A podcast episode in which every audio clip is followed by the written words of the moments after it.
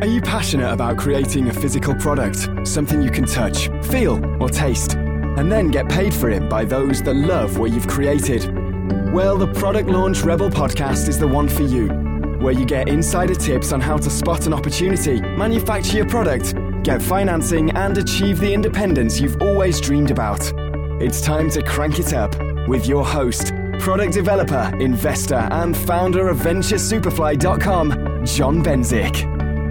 Greetings, Product Launch Rebels, and welcome once again to the Product Launch Rebel podcast.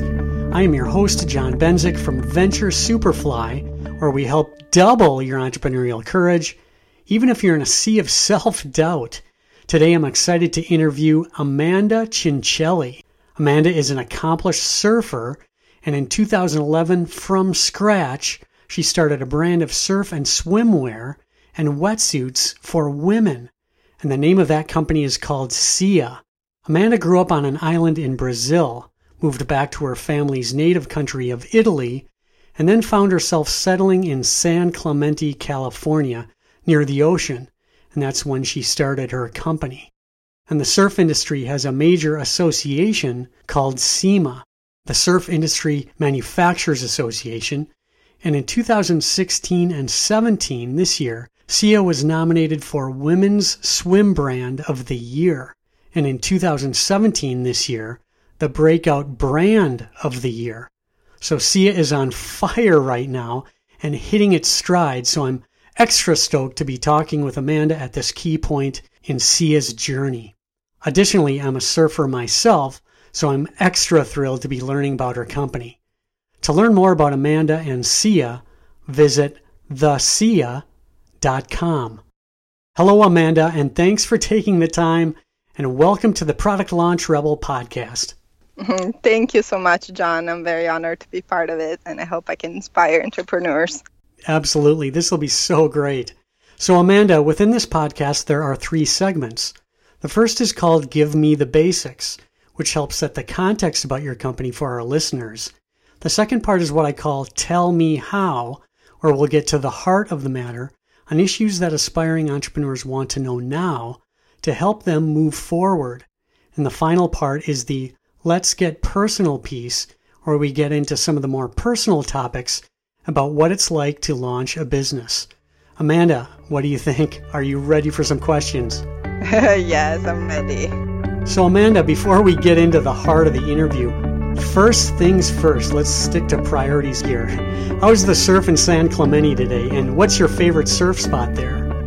Surf is actually really good right now. It's three to five feet. We have beautiful sunny skies, and uh, it's actually a, a very, very appealing day to be out in the water and not in the office but we decided to to skip it today and friday is going to be our surf office day so we're all be at the beach and my favorite beach is san onofre which is right down the street so really easy accessible and very friendly. Longboard waves can be really fun. My cousin who lives in san diego texted me a short video of a shark breaching oh. trestles about a week yeah. ago is that true? Did you hear about that Oh, I'm sure they're out there. I try not to think about it, but we know that they're out there, and I'm sure they don't want to bother us, and so I'll try to to stick and looking at the waves. That's right, and not what's underneath. Yes. Right. Good point. So, Amanda, tell us the story. How did you originally come up with the Seea idea? How did you choose to start the business? The idea wasn't actually to start a business. I wasn't uh, really thinking that it would become a company, but I, I sewed samples for myself because I was going on a trip to Costa Rica and I was really frustrated what I was wearing at the time to surf in warm water. It was really um, flattering board shorts or rash guards with logos or bikinis that, you know, had several malfunctions while surfing. So at the same time, I bought, I, I'm a um, craft lover. I love to sew things and to make things with my hands. So my whole life, I decided to that I can do things by myself, and that was one.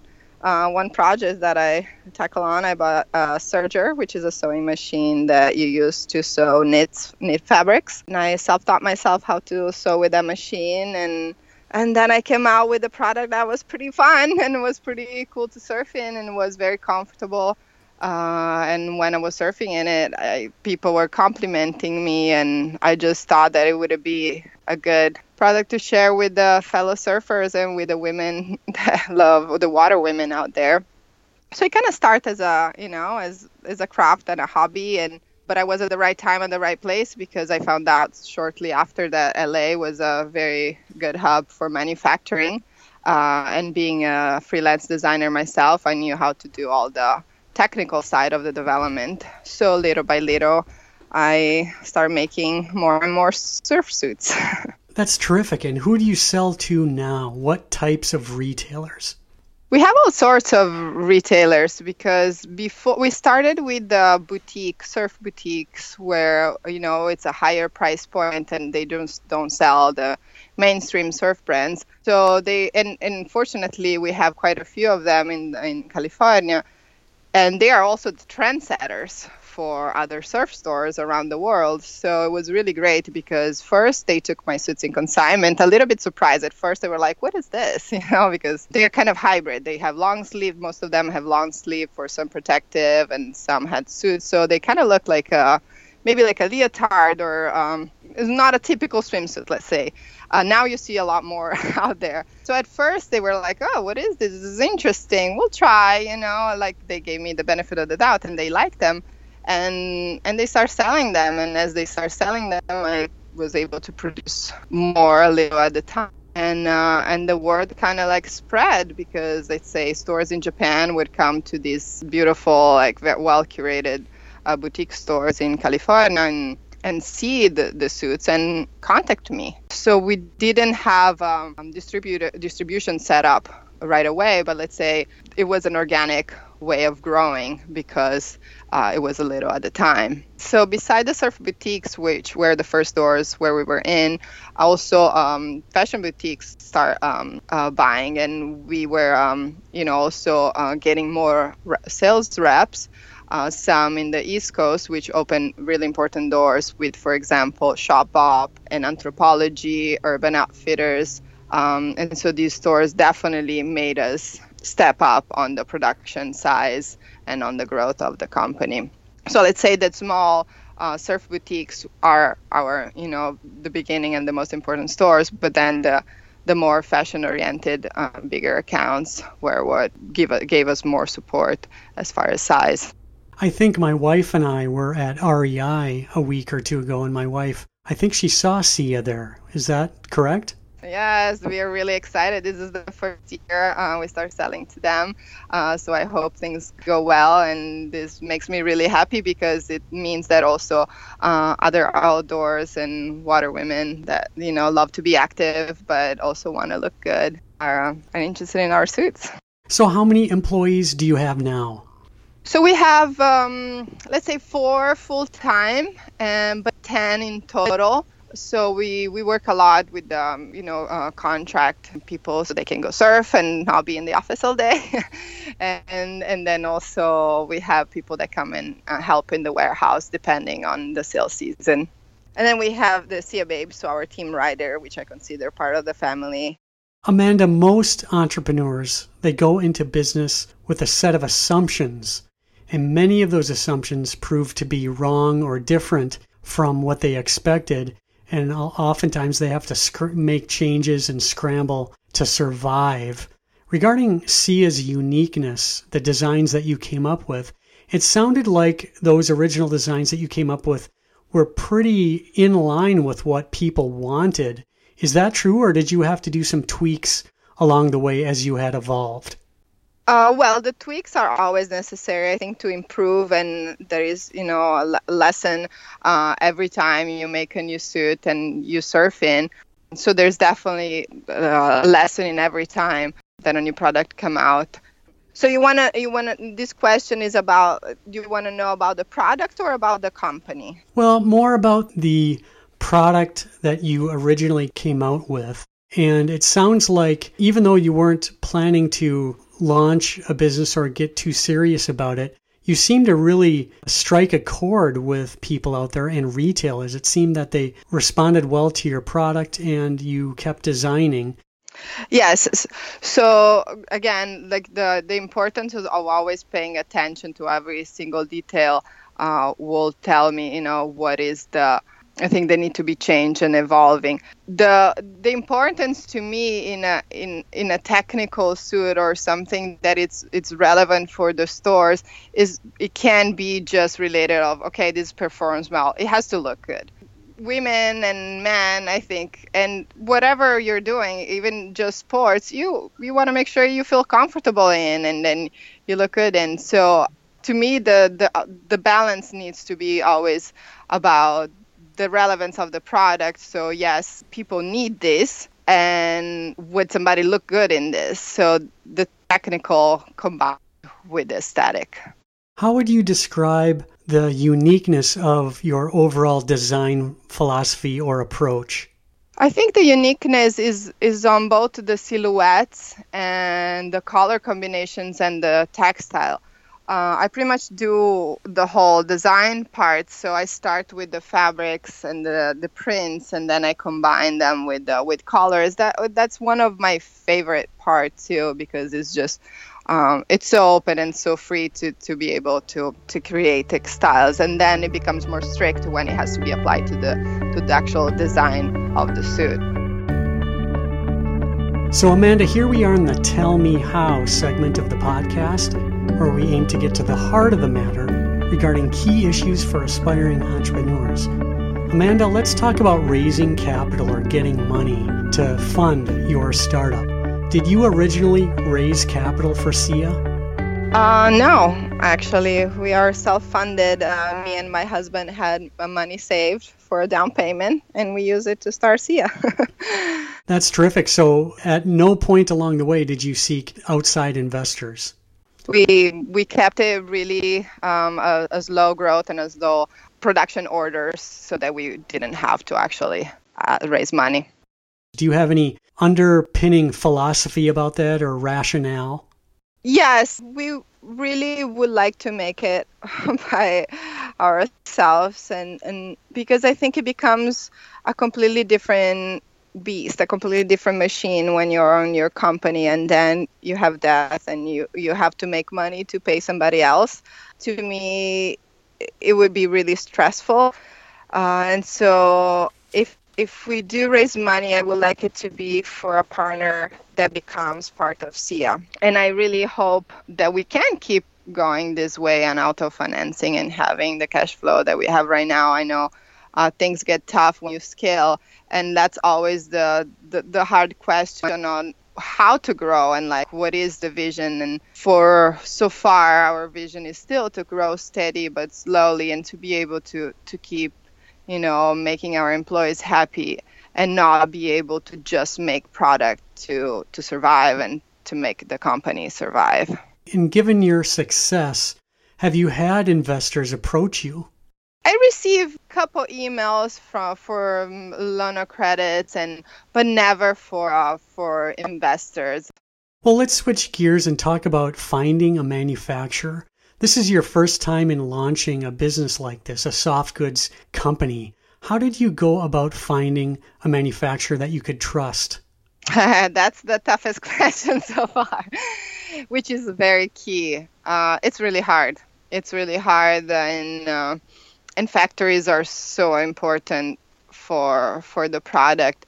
I was fortunate fortunate enough to have um, the factory that I started producing with still be our main factory right now. They are family to family to in the meaning that they're not actually related to us, but we consider them as family because you know they also now depend on us.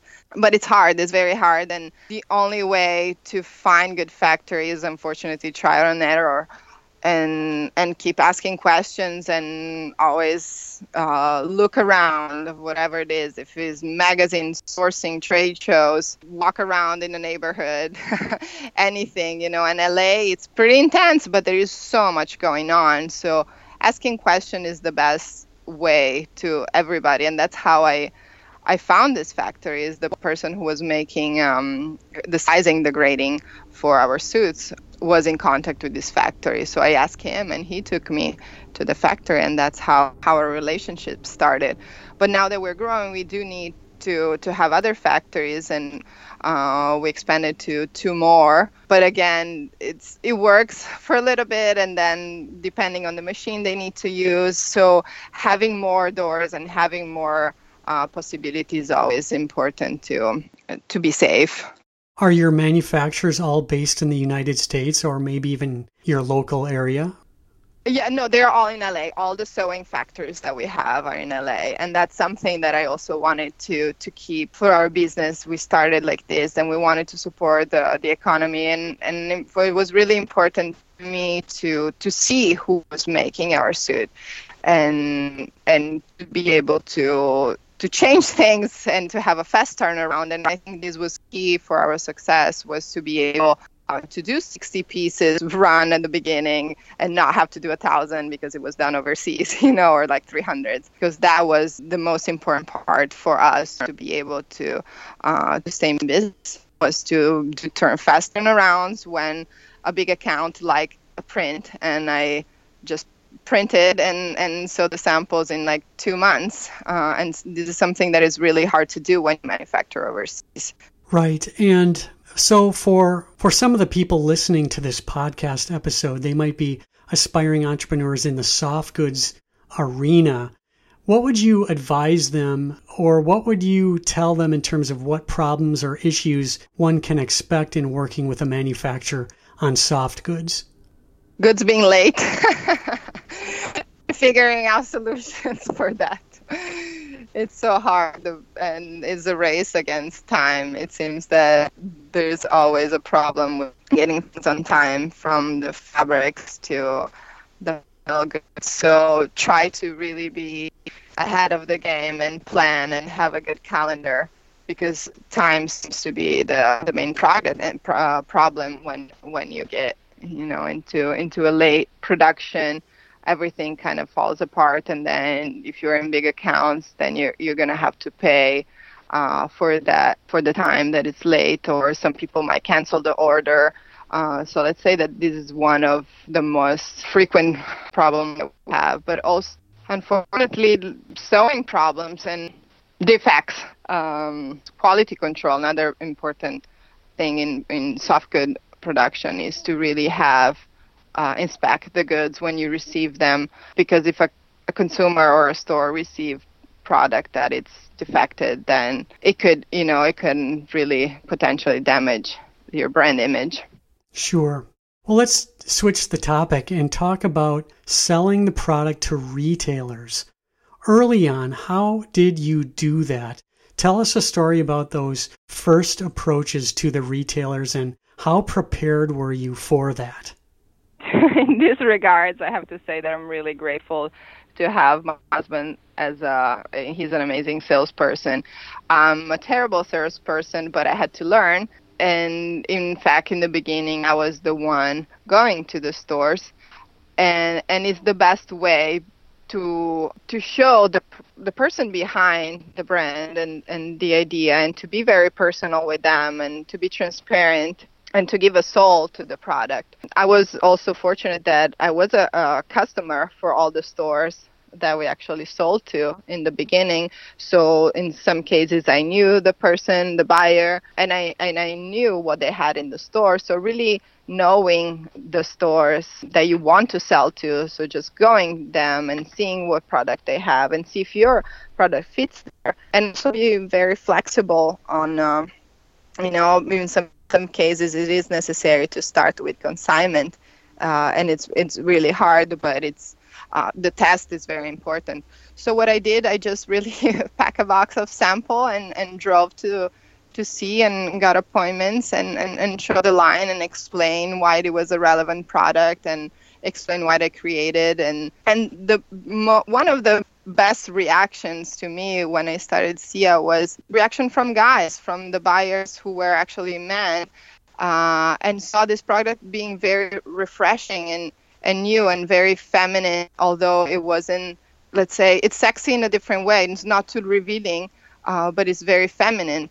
And, and they were so surprised and so refreshed and and they were really really on board with the idea so that made me really happy when you set the price in those mm-hmm. early days maybe the first six months or a, your first year did you set the price correctly or did you find yourself having to adjust the price to either make it more competitive or to make a profit that you needed um, no, fortunately, the press were um, were pretty spot on, and because I was working already in the industry and I had my cost sheets and I knew what kind of margins I needed to be working on. The problem is actually it becomes later on when these big accounts or distributors want discounts, and with our margins because we manufacture manufacture everything domestically we don't have uh, the big margins but then it's it's a very important balance right from wholesale price and then direct sales uh, we need to have direct sales in order to be in business. And in the economy right now, I think anyone who wanted to start a software company really need to to be putting effort into the into the direct sales because it's really really important especially if they want to do it uh, lo- locally or sustainable. Um, the markets are very small and wholesale only is is really hard to survive on and so going back on on the price they were okay but i knew that i had to have the direct sales in order to survive yes and i had my own soft goods company oh I had a snowboard and ski clothing company many years ago where I manufactured oh. in China. And I always thought that the easiest part was to get in the stores. But the hardest part was to get the product off the shelves with consumers coming mm-hmm. in and buying the product. So so how do you as a small company create awareness and demand for your product when it's in the store? Uh, that's a really good question. Um, we have, fortunately, a wide range of, uh, in my opinion, beautiful content because one reason why I started Seea was because I saw the beauty of women surfing and and I, didn't see it translated with a with a, um, a product where they could surf in and, and and feel beautiful and look beautiful. So when I see somebody surfing in a Seea suit, to me, it's beautiful. And then beautiful photos and beautiful videos come out of it and that's what most of our marketing content comes from part of our budget comes from um, surf trips where we, we took photos and we're kind of selling the dream because not only is this beautiful photo everybody would a lot of people might want to be in the water surfing or dream about it so they look at the photos and so um, i'm very lucky to not have to force too much on that side of the business. Um, and then we have a great team. My husband and then Rhea, who is our copyrighted and marketing manager. She's a surfer itself and and knows really well the the product. So it becomes very organic, which which is important to me in the message that you want to send when you're selling your product is to be genuine and to be uh, and to be yes and doesn't need to feel that you, you want to sell. Yes, absolutely. Amanda, since you've been in the business for four or five years now, are you seeing that you're influencing your competition with your designs and your design approach? um, yes, I try not to look at them too much, but we definitely see a lot of uh, suits very similar to us, you know, in the past few years, and unfortunately, they're very similar. But to me, it's always like looking ahead, and and I'm actually really proud. And you know, it's flattering. It's a compliment, and I'm happy that women out there have more options now of of what they can wear for their active sports. So, Amanda, let's get personal on a few topics. It seems that 9 out of 10 people just talk about starting a business, but they never start one. Starting a business is pretty special and unusual. What motivates a person like you, Amanda, to stop just talking about starting a business and to actually go out and start a business like Seea? That's a good question.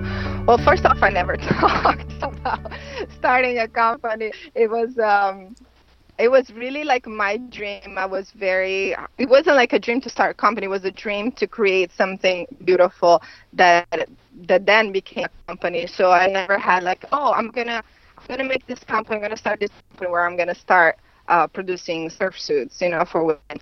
Me, it was more. Um, I really wanna wanna see if this works, and I can do it in a safe way and not uh, spending too much money. And at the time when I started Seea, my husband was definitely not on board. So it took him about six to a uh, six months to a year to then be on board with me. So I really wanted to prove him wrong. So instead of really talk uh, about it of what my plans were, what I was going to do, I was really hustling. I was working really hard, and I was showing him that I was putting my heart and soul. And and then when he saw the sales, and then when he saw the reaction of people, that's when when he came on board. Um, to me, talking is important too, though, because you kind of things uh, in, in a visual in a visual way and then you also meet people because you're talking and, and partners and you learn things but really making and and and studying and reading is the way of, of doing it you really need to know what you're doing amanda do you think you're a creator at heart Yes, absolutely. I am. Uh, I can't stop thinking about new new things and, and new products. Do you think it was your destiny to start Seea? I do think so because uh, I traveled a lot and I end up being this place again. It was really the right time and in the right place. So I do think it was it was my destiny. Did your success surprise you, Amanda? yeah, it's still surreal to me. Um, it's definitely surreal that I can to work, that I have people that I love, that I work with, and that I can do that I can do really creative work every day. It's really it's really mind blowing. Yeah. What has been your biggest joy, or what have you been most proud of since starting the business? Being able to have the employees that we have and create a really nice environment of where we come every day. So I'd say our family and our team riders for sure. What has been your biggest frustration since starting Seea?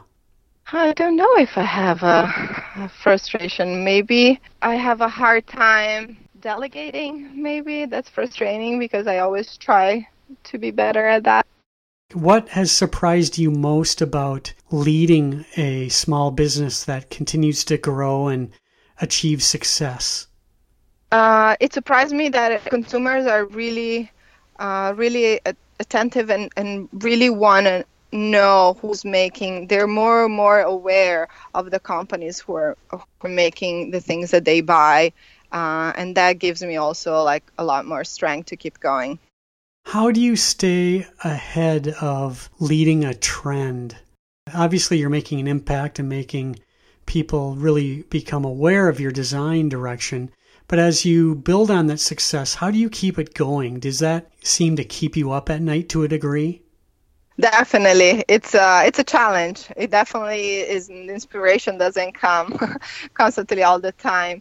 Uh, but to me, traveling and um, and right now at this moment is really talking to, to, to younger crowd. We just launched the Seea Girl line, so eight to 14 years old. Um, so surrounding surrounding myself with inspiring people uh, that that serve or or that that like to be uh, active and and just really get inspired by other women. What other types of inspiration drives your creativity? Oh, vintage shopping. Definitely. I love going thrift thrift shopping and vintage shopping and I just to me there is something so beautiful on a, a 60 textiles or a 50 swimsuit. Um, those are always the pieces who, who then made me come up with new ideas.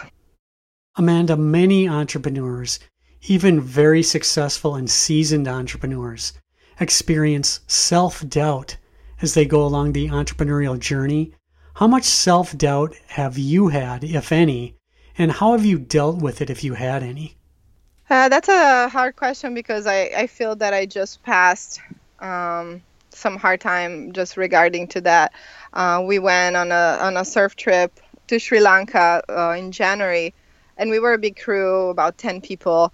And I had a hard time because I felt that I was losing uh, the poetry. I was losing losing the, the, the beauty of what Seea started. It just became, oh, we gotta get more photos of this dude. We gotta get this surf shot. We needed to do this. And and then I, when I came back, I felt that I was really in a in a hard spot because I was stressed out and I was stressing other people out and and so I was like, okay, I need to sit back for a moment and, and see the achievement that we had so far and, and, and look back and take a breather because it's it's hard and especially when you're growing. I feel that the fifth year is when there is kind of like the the point where you need to decide, okay, are you gonna sell out or or do you want to keep doing what you're doing but then you might not survive because other companies are doing what you're doing. Uh, it's definitely tough and the only way for me to keep going is really being transparent with the people of the office and we had a couple meetings and they gave me so much strength and uh, and that's the only reason why I, I really became inspired again is is to be open and, and to know that the product that I'm doing is still relevant and and right now the focus for me would be to make Seea more sustainable. So always have a focus on on bringing something new to the company. So our goal for 2018 is to have at least 50% of our fabric and our product be um, sustainable. Amanda, do you think that starting your own business has changed you as a person? Absolutely, yes. In what way? I was, uh, I was way more shy. I felt that I didn't need to communicate as much, and now it's uh, it's very important to be clear uh, and to be and to be always telling people what you expect from them uh, and and so it changed me in, in, definitely in a better in a better way. I feel that I would be better. Also, uh, I am better as a mom as well because I feel that I need to be uh, more clear and more communicative. What do you think you've learned most about yourself since starting Seea? That I have a hard time being a boss. Mm. that's the one of the biggest challenge. Actually when you um, when you ask me the question of the frustration is still part that i'm working on. Uh, to me i everybody is a friend first and then an employee. So i have a hard time uh, putting some boundaries and and being and being yeah a better better delegator and a better boss. So i'm still working on that over time in your life, either personally or professionally, who has been most influential to you, Amanda? My brother Emiliano was definitely a big influence, uh, and he was an influence growing up. Also, why I started surfing. Uh, he was a, a, snowboarder, and so I followed him in the mountains. And then when he started surfing, I wanted to surf too. And and he was the one who made our logo, and uh, he was definitely a big part of our company and still is. I would definitely call him, uh, asking him for advice. And he's an, an art director. He has amazing aesthetic aesthetic um, visions. Uh, so he was definitely a big part. Amanda, do you look up to any particular entrepreneurs in your industry or maybe not in your industry or other brands that you sort of highly respect? Absolutely. We actually just came out uh, last week. We went to a meeting with Patagonia to use uh, their their um, Yulex rubber, um, tree rubber, neoprene, uh, and that was mind blowing. That's the only company that we look we look up to, and I think it's amazing what they do and how they do it, and absolutely that's what we want to become if we grow hopefully. And it's so great that they have transparency also on the, on the fabrics that they use and uh, the manufacturing that they use. And and they're they're they're a really great great company. Do you think growing up in an Italian family and being exposed to Italy and that sort of heritage and those different cultural elements, as well as growing up in Brazil, do you think that influenced you in any way in terms of your brand Seea? Yes, I think the personal background of a personal uh, of a person definitely influence um, your work.